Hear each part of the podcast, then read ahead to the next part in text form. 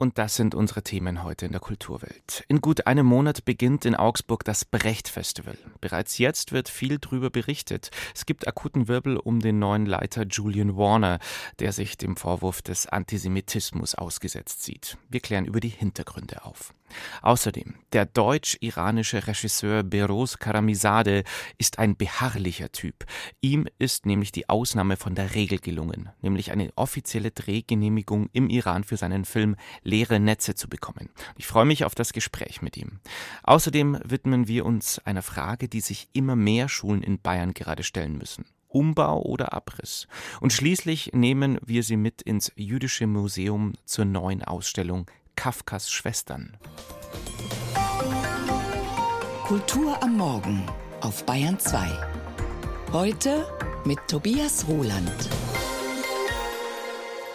Auf Französisch schreibe ich mit dem Kopf, auf Englisch schreibe ich mit meiner Seele, sagt die in Paris aufgewachsene Pauline Lopez de Avora, die sich Poppy Fusée nennt.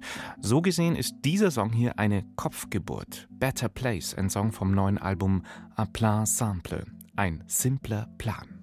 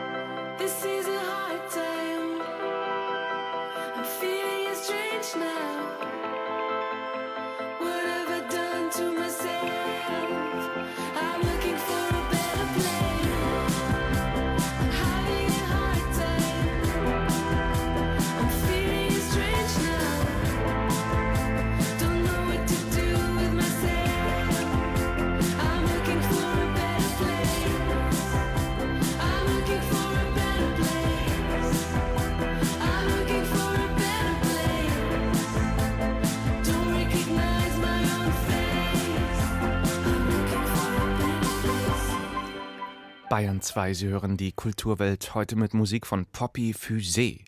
Better Place heißt diese Nummer und darin singt die Französin über Liebeskummeranfälle und Situationen auf Partys, auf denen man sich unwohl fühlt. Und akutes Unwohlsein, das beschreibt die Sachlage in Augsburg gerade recht gut. In vier Wochen beginnt dort das Brecht-Festival, aber schon jetzt wird viel darüber berichtet. Im Mittelpunkt der neue Festivalleiter Julian Warner. Tobias Krone mit den Details. Ein Augsburger Blogger hat die Sache ausgegraben und öffentlich gemacht. Julian Warner, Leiter des Brecht-Festivals, unterschrieb 2020 einen offenen Brief solidarisch mit der Initiative GG 5.3 Weltoffenheit gegen die Resolution des Bundestages von 2019, die zum Ziel hat, Künstler mit BDS-Sympathie nicht finanziell zu unterstützen. Der Aufruf ist ja einer, der gerade nicht sich um die BDS-Bewegung als solche kümmert und sich dazu positioniert und die unterstützt oder nicht unterstützt, sondern der etwas ganz Basales einfordert. Es gilt quasi über diese Themen einen diskursiven, auch künstlerischen Austausch zu pflegen. Und man kann diese Themen nicht administrativ abfertigen. Sagt der Antisemitismusforscher Peter Ulrich im Interview. Neben Warner hatten etwa auch die Schriftstellerin Eva Menasse oder der israelische Historiker Moshe Zimmermann den offenen Brief unterschrieben. Den Festivalleiter mit seiner Recherche konfrontiert, wie es in solchen Fällen von Berichterstattung üblich ist, hat der Blogger nicht, wie er auf unsere Nachfrage hin erklärt. Kurz darauf meldete sich die Opposition im Stadtrat zu Wort. Die Augsburger SPD. Man erwarte eine Klarstellung und Distanzierung Warners von der BDS-Kampagne. Wenn im Raum steht, dass ein Festivalleiter eines städtischen Festivals äh, Unterschriften leistet und äh, einen Brief, der als kritisch eingestuft wird im Hinblick auf seine Haltung zum Staat Israel, dann möchten wir doch darum bitten, dass die Stadt für Klarstellung sorgt, weil jedes Festival, das städtisch veranstaltet wird, muss erhaben sein über den Verdacht, dass es irgendwie in Verbindung steht mit Antisemitismus. Sagt Florian Freund, Vorsitzender der SPD-Stadtratsfraktion im Interview. Auch er hatte zuvor nicht mit Julian Warner über den Vorwurf gesprochen. Drei Tage später veröffentlichte die Stadt zusammen mit dem Festivalleiter ein Pressestatement. Darin schreibt Warner, meine Unterstützung der Initiative GG 5.3 Weltoffenheit im Dezember 2020 als angeblichen Beweis einer antisemitischen Gesinnung oder BDS-Nähe meiner Person zu deuten, weise ich entschieden zurück. Nichtsdestotrotz möchte ich meine Position verdeutlichen. Mein Mitgefühl und meine Solidarität gilt Jüdinnen und Juden hier in Israel und weltweit, die tagtäglich mit Antisemitismus konfrontiert sind und durch den verbrecherischen Angriff der Hamas um Leib und Leben fürchten.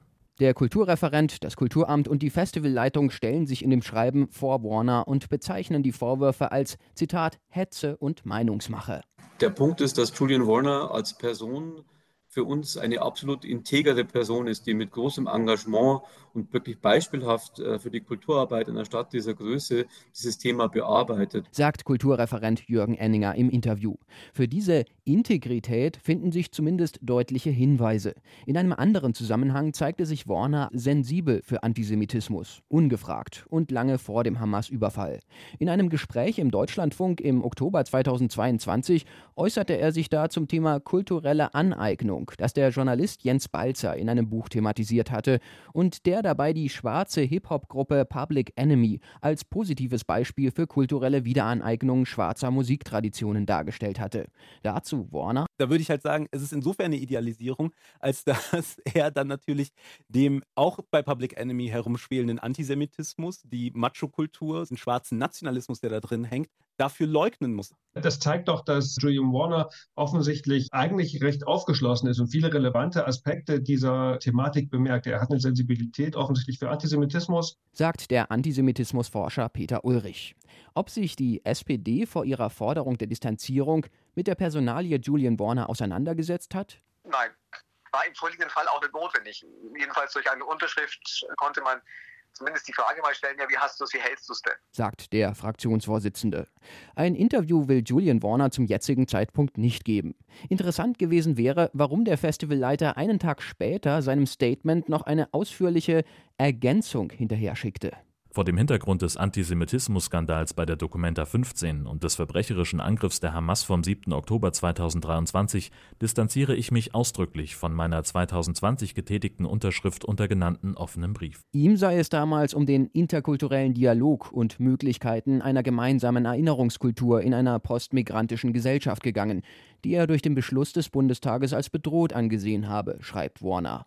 Er bedauere sehr, dass im Rückblick die Initiative Weltoffenheit eher zu einer Normalisierung des Antisemitismus beigetragen habe. Wir haben es einfach nochmal verdichtet, um wirklich deutlich zu machen, dass es da eine ganz klare Distanzierung gibt. Sagt der Kulturreferent und ergänzt, Julian Warner habe auch das zweite Statement aus eigenem Antrieb verfasst.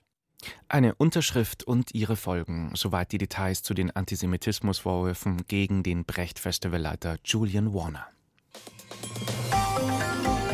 Rezensionen, Gespräche, aktuelle Berichte aus der Welt der Kultur auf Bayern 2. Heute Abend startet bei uns in den Kinos der Film Leere Netze. Hat im Vorfeld schon für Aufsehen gesorgt und Preise eingeheimst, zum Beispiel den Deutschen Drehbuchpreis 2021 und beim letzten Münchner Filmfest kam dann noch der Förderpreis Neues Deutsches Kino dazu. Leere Netze erzählt die Geschichte von Amir und Narges, ein junges Pärchen im Iran. Die beiden wollen heiraten, doch der Weg dahin ist hart und vor allem teuer. Das verlangen die iranischen Traditionen. Amir nimmt in der Folge dann jede legale wie auch illegale Arbeit als Fischer an, um möglichst schnell genügend Brautgeld heranzuschaffen. Was genau machst du da eigentlich? Wenn du uns verrätst, Amir, dann schneide ich dir eigenhändig deine Zunge raus. Du machst da irgendwelche illegalen Sachen. Das geht dich nicht an. Wie redest du mit mir? Anscheinend ist Geld das Einzige, was hier noch zählt. Dieses Land ist eine einzige Sackgasse. Man kann hier nicht sein, wer man ist. Soweit erste Eindrücke von Leere Netze. Regisseur ist der Deutsch-Iraner Beros Karamizade. Heute Abend wird er dabei sein bei der Premiere im Monopol-Kino in München. Und jetzt kann ich ihn in der Kulturwelt begrüßen. Guten Morgen, Beros Karamizade. Vielen Dank, es ist schön, hier bei Ihnen zu sein. Amir und Narges. Eine Liebe mit Hindernissen. Ja, eine Art Romeo und Julia Erzählung, die Sie in den Iran ans Kaspische Meer verlegt haben? Ja, das Thema Liebe ist sehr, sehr wichtig in dem Film. Mir ging es darum, eine Liebe zu zeigen im heutigen Iran, eine Liebe, die äh, großen Schwierigkeiten ausgesetzt ist, die großen Restriktionen, aber auch wirtschaftlichen Problemen ausgesetzt ist. Eine Liebe, in die sich Thema Geld drängt und diese Liebe auseinanderdrängt und richtig auseinanderzieht. Ein Thema, das äh, sehr, sehr aktuell ist im Iran, weil äh, die derzeitige Inflation und Sanktionen, die auch das Land äh, wirken, sehr drastisch wirken, lässt die Menschen vor den kleinsten Dingen auch schon hoffnungslos erscheinen bei der Geschichte.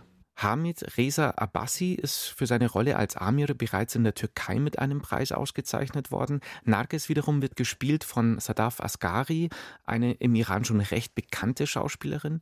Wie hoch ist denn die Wahrscheinlichkeit, dass den Film auch die Menschen im Iran sehen können? Sie und Ihr Co-Produzent im Iran arbeiten ja gerade intensiv daran, eine entsprechende offizielle Genehmigung zu bekommen. Wie optimistisch sind Sie denn da gerade?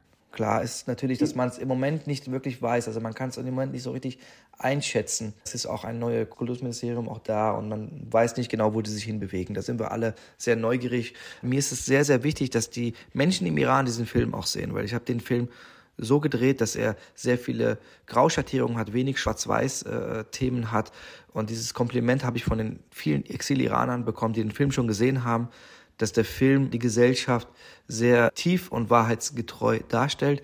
Da gibt es natürlich drastische Themen wie der, wie der Wilderei, der ganzen kriminellen Welt, das, das, die Themen der Flucht und der Migration von jungen Menschen. Das sind ja alles Themen, die sehr gewichtig sind, auch die Inflation und das Problem des Geldes, aber die zwischenmenschlichen Beziehungen und die Liebe, die es auch in so einer Gesellschaft gibt, die so von so vielen Problemen geplagt ist, eine Gesellschaft zu zeigen, die sehr viel struggelt, sehr viel kämpft mit den Situationen und äh, aber mhm. dabei doch versucht menschlich zu bleiben und das ist dann doch schon ein Bild, was man ja schon sehen sollte über diese Gesellschaft, weil es ist ein ehrlicheres Bild.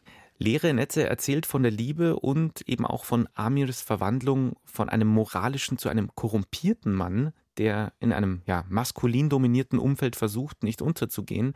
Und nicht nur einmal sehen wir Amir mit einem Boot am Meeresufer, Flucht als einzig möglich scheinender Ausweg.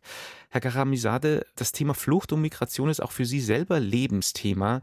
In den frühen 80ern sind Sie mit Ihren Eltern vor dem Mullah-Regime nach Deutschland geflohen.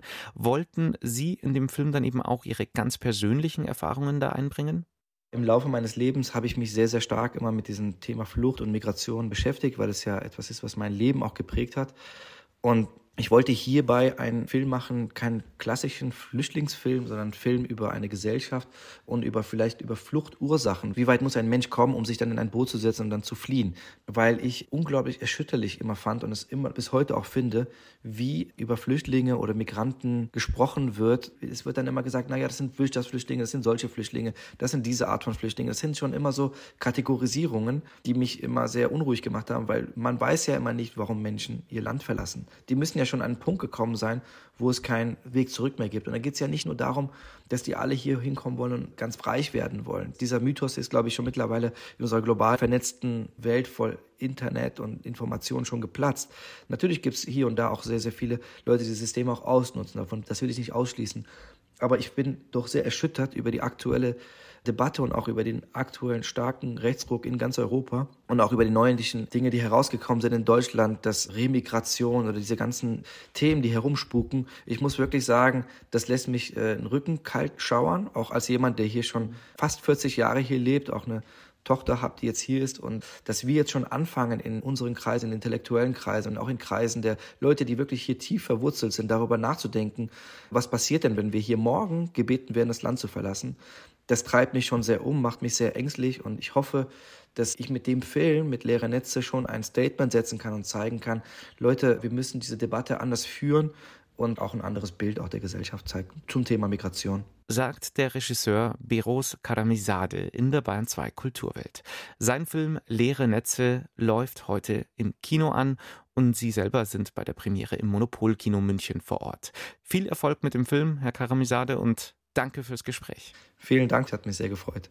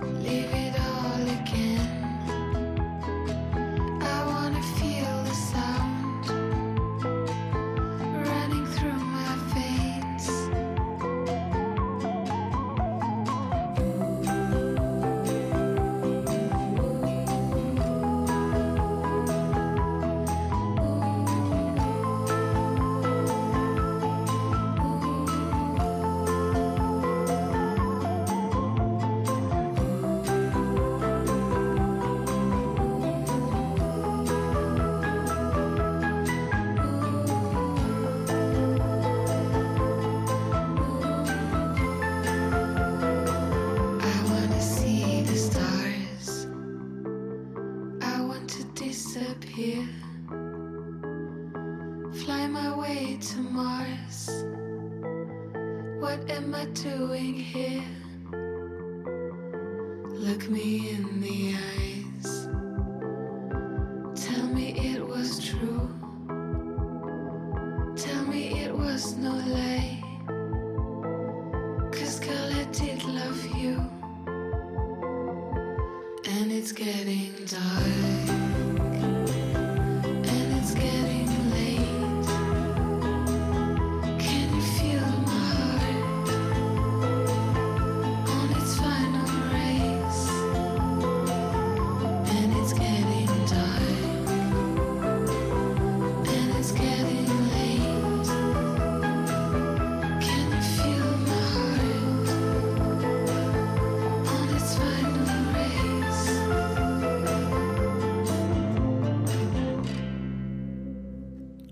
Uhr, 48, das ist die Bahn 2 Kulturwelt mit einem Lied über die Schwerkraft, Pesanteur von Poppy Fusée, Keyboardlastiger Indie-Pop von ihrem Debütalbum A Plan Simple, ein simpler Plan.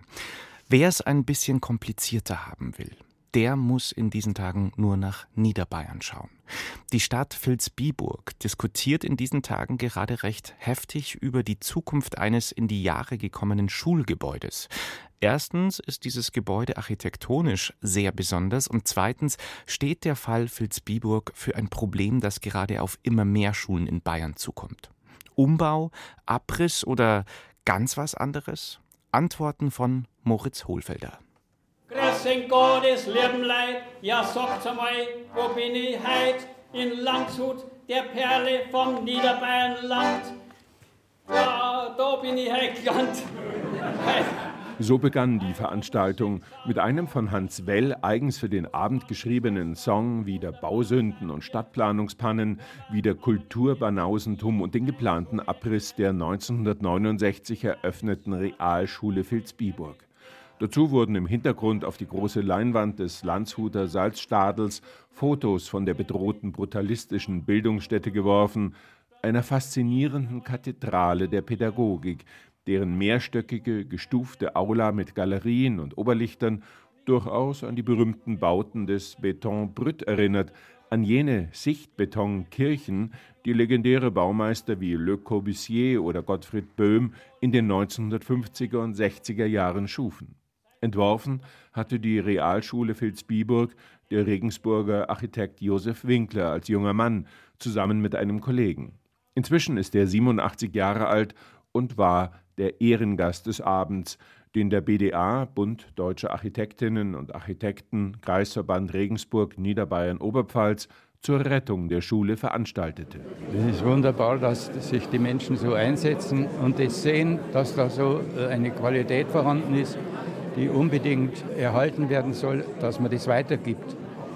Weil diese Aula, dem liegt ja der äh, demokratische Gedanke zugrunde, dass die Kinder sich treffen können. Da ist eine große Freiheit drin in, in der Schule. Das ist ein ganz anderer Lebensraum. Über die Jahrzehnte war Winklers Schule ohne seine Beteiligung immer wieder erweitert und teilsaniert worden. Jetzt scheint es an der Zeit, sich grundsätzlich zu entscheiden: umfassende Generalsanierung oder Abriss und Neubau. Der Landkreis samt Landrat favorisiert das Letztere. Ein öffentliches Vergabeverfahren fand statt, das den Neubau voranbrachte, ein Entwurf entstand, der Abriss rückt näher, doch jetzt formiert sich zunehmend Widerstand. Immer mehr Architektinnen und Architekten, Berufsverbände, Denkmal- und Heimatpfleger sowie prominente Einzelpersonen wie Gerhard Polt oder Hans Well protestieren. Es gibt eine Petition gegen den Abriss, die bereits von über 3000 Menschen unterzeichnet wurde. Ein Kulturdenkmal soll gerettet werden, das für eine innovative demokratische Baukunst steht, für qualitativ hochwertiges Gestalten und ein nach wie vor beeindruckendes Raumgefühl. Um große Architektur zu erleben, muss man nicht nach Frankreich reisen, zu den Gebäuden von Le Corbusier. Nein, man kann auch nach Vilsbiburg fahren. Josef Winkler hatte als junger Mann alles, was neu war, mit dem Auto abgefahren und, und angeschaut nach Rochon, nach La Tourette, überall, wo der Corbusier da neue Sachen gebaut hat. Der Vorwurf an die Behörden, in Zeiten, in denen wegen des Klimawandels das Bauen im Bestand zunehmend an Bedeutung gewinnt, der Nachhaltigkeit und des ungeheuren CO2-Ausstoßes beim Neubau wegen, sei man nicht bereit, um oder nochmal neu nachzudenken. Viele Schulen in Bayern stehen vor ähnlichen Problemen. Sie müssen dringend saniert werden. Und die Frage ist jedes Mal dieselbe: Umbau oder Abriss. Im Laufe der Veranstaltung wurden exemplarisch drei vergleichbare bayerische Bildungsstätten vorgestellt, die bei laufendem Betrieb vorbildlich generalsaniert wurden. Das Gymnasium in Neustadt an der Waldnaab, die Martini-Schule in Freistadt und das Gymnasium in Dinkelsbühl. Das war jeweils nicht nur günstiger, sondern auch, was den Energieaufwand betraf, vernünftiger und architektonische Skulpturen konnten als rare Zeitdokumente erhalten werden. Dass es auch im Fall Vilsbiburg Sinn machen würde, doch noch eine alternative Lösung zu finden, wurde spätestens klar, als Architekt Josef Winkler am Ende seine Eröffnungsrede von 1969 für die Realschule wiederholte das Gebäude als demokratischer, inspirierender Begegnungsraum, ein erhebender Moment. Umbau statt Abriss. Perspektiven für bayerische Schulen. Radiokultur aus Bayern. Die Kulturwelt auf Bayern 2. Die alte Schule von Franz Kafka steht übrigens noch. Das Gymnasium, das der Weltliterat in seiner Jugend besuchte, war halt einfach mal ein Stadtpalais mitten in Prag, das inzwischen zur Nationalgalerie der Stadt gehört. Sie ahnen es schon, das Kafka-Jahr 2024 ist jetzt auch Thema bei uns. Genauer Kafkas Schwestern. Die stehen im Mittelpunkt einer neuen Installation im Jüdischen Museum München, unter anderem mit Zeichnungen des Künstlers Sebastian Jung, den Julie Metzdorf dort getroffen hat. Drei Porträts, gemalt in Aquarell. Es sind die Gesichter dreier Mädchen. Die Farben sind kräftig, das passt zu den kindlichen Gesichtszügen.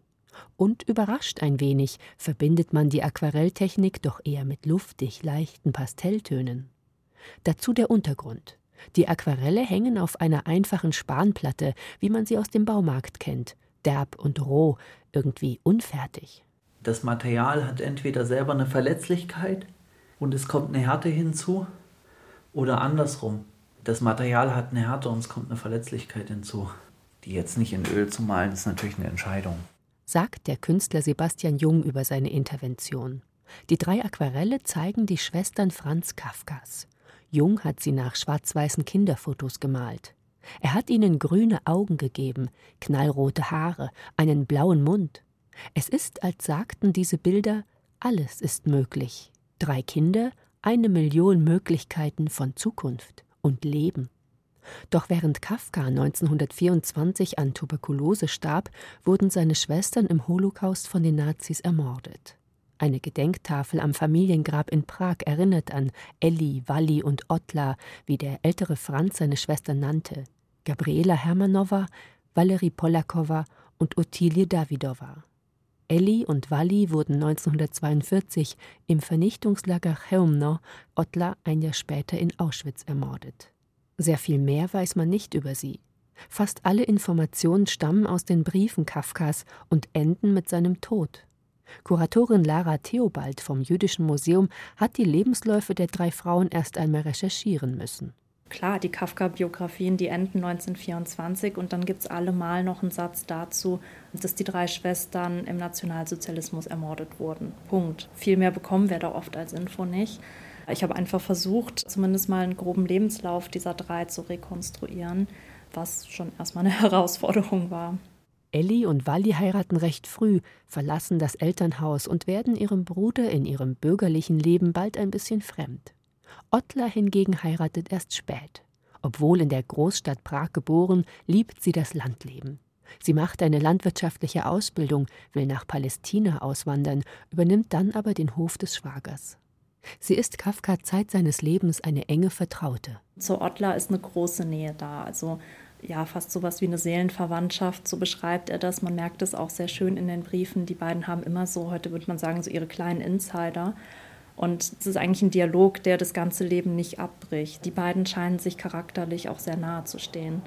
Also auch dahingehend, dass ähm, Kafka Ottler immer wieder Bücher zu lesen gibt und die beiden sich eben auch über Literatur und auch über Philosophie austauschen.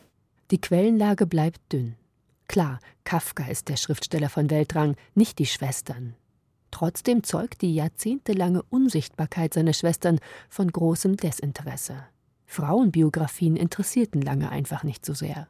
Mich hat es eigentlich erstaunt, weil eigentlich ist ja jeder von Kafkas Schritten dokumentiert und es gibt ja eigentlich keine Forschungsarbeit, die noch nicht geschrieben wurde. Und zu den Schwestern wurde es dann sehr dünn.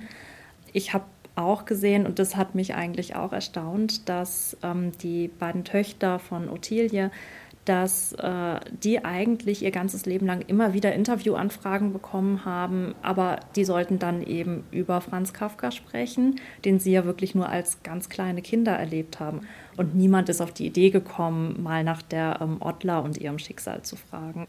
Franz Kafka gilt heute als Symbolfigur des deutschsprachigen Prager Judentums. Die Vernichtung durch die Nazis hat er nicht miterlebt müßig zu fragen, was geschehen wäre, wenn er nicht 1924 gestorben wäre. Das Schicksal seiner Schwestern lenkt den Blick auf die Shoah, eine wichtige Ergänzung zur Beschäftigung mit Kafka. Sebastian Jung zeigt die Schwestern aber ganz bewusst nicht als Holocaust-Opfer, sondern als Kinder in bunten Farben, genau so wie Kafka sie kannte die Installation Kafkas Schwestern im Jüdischen Museum München, hier am Ende der Bayern 2 Kulturwelt. Danke fürs Zuhören, sagt Tobias Ruland.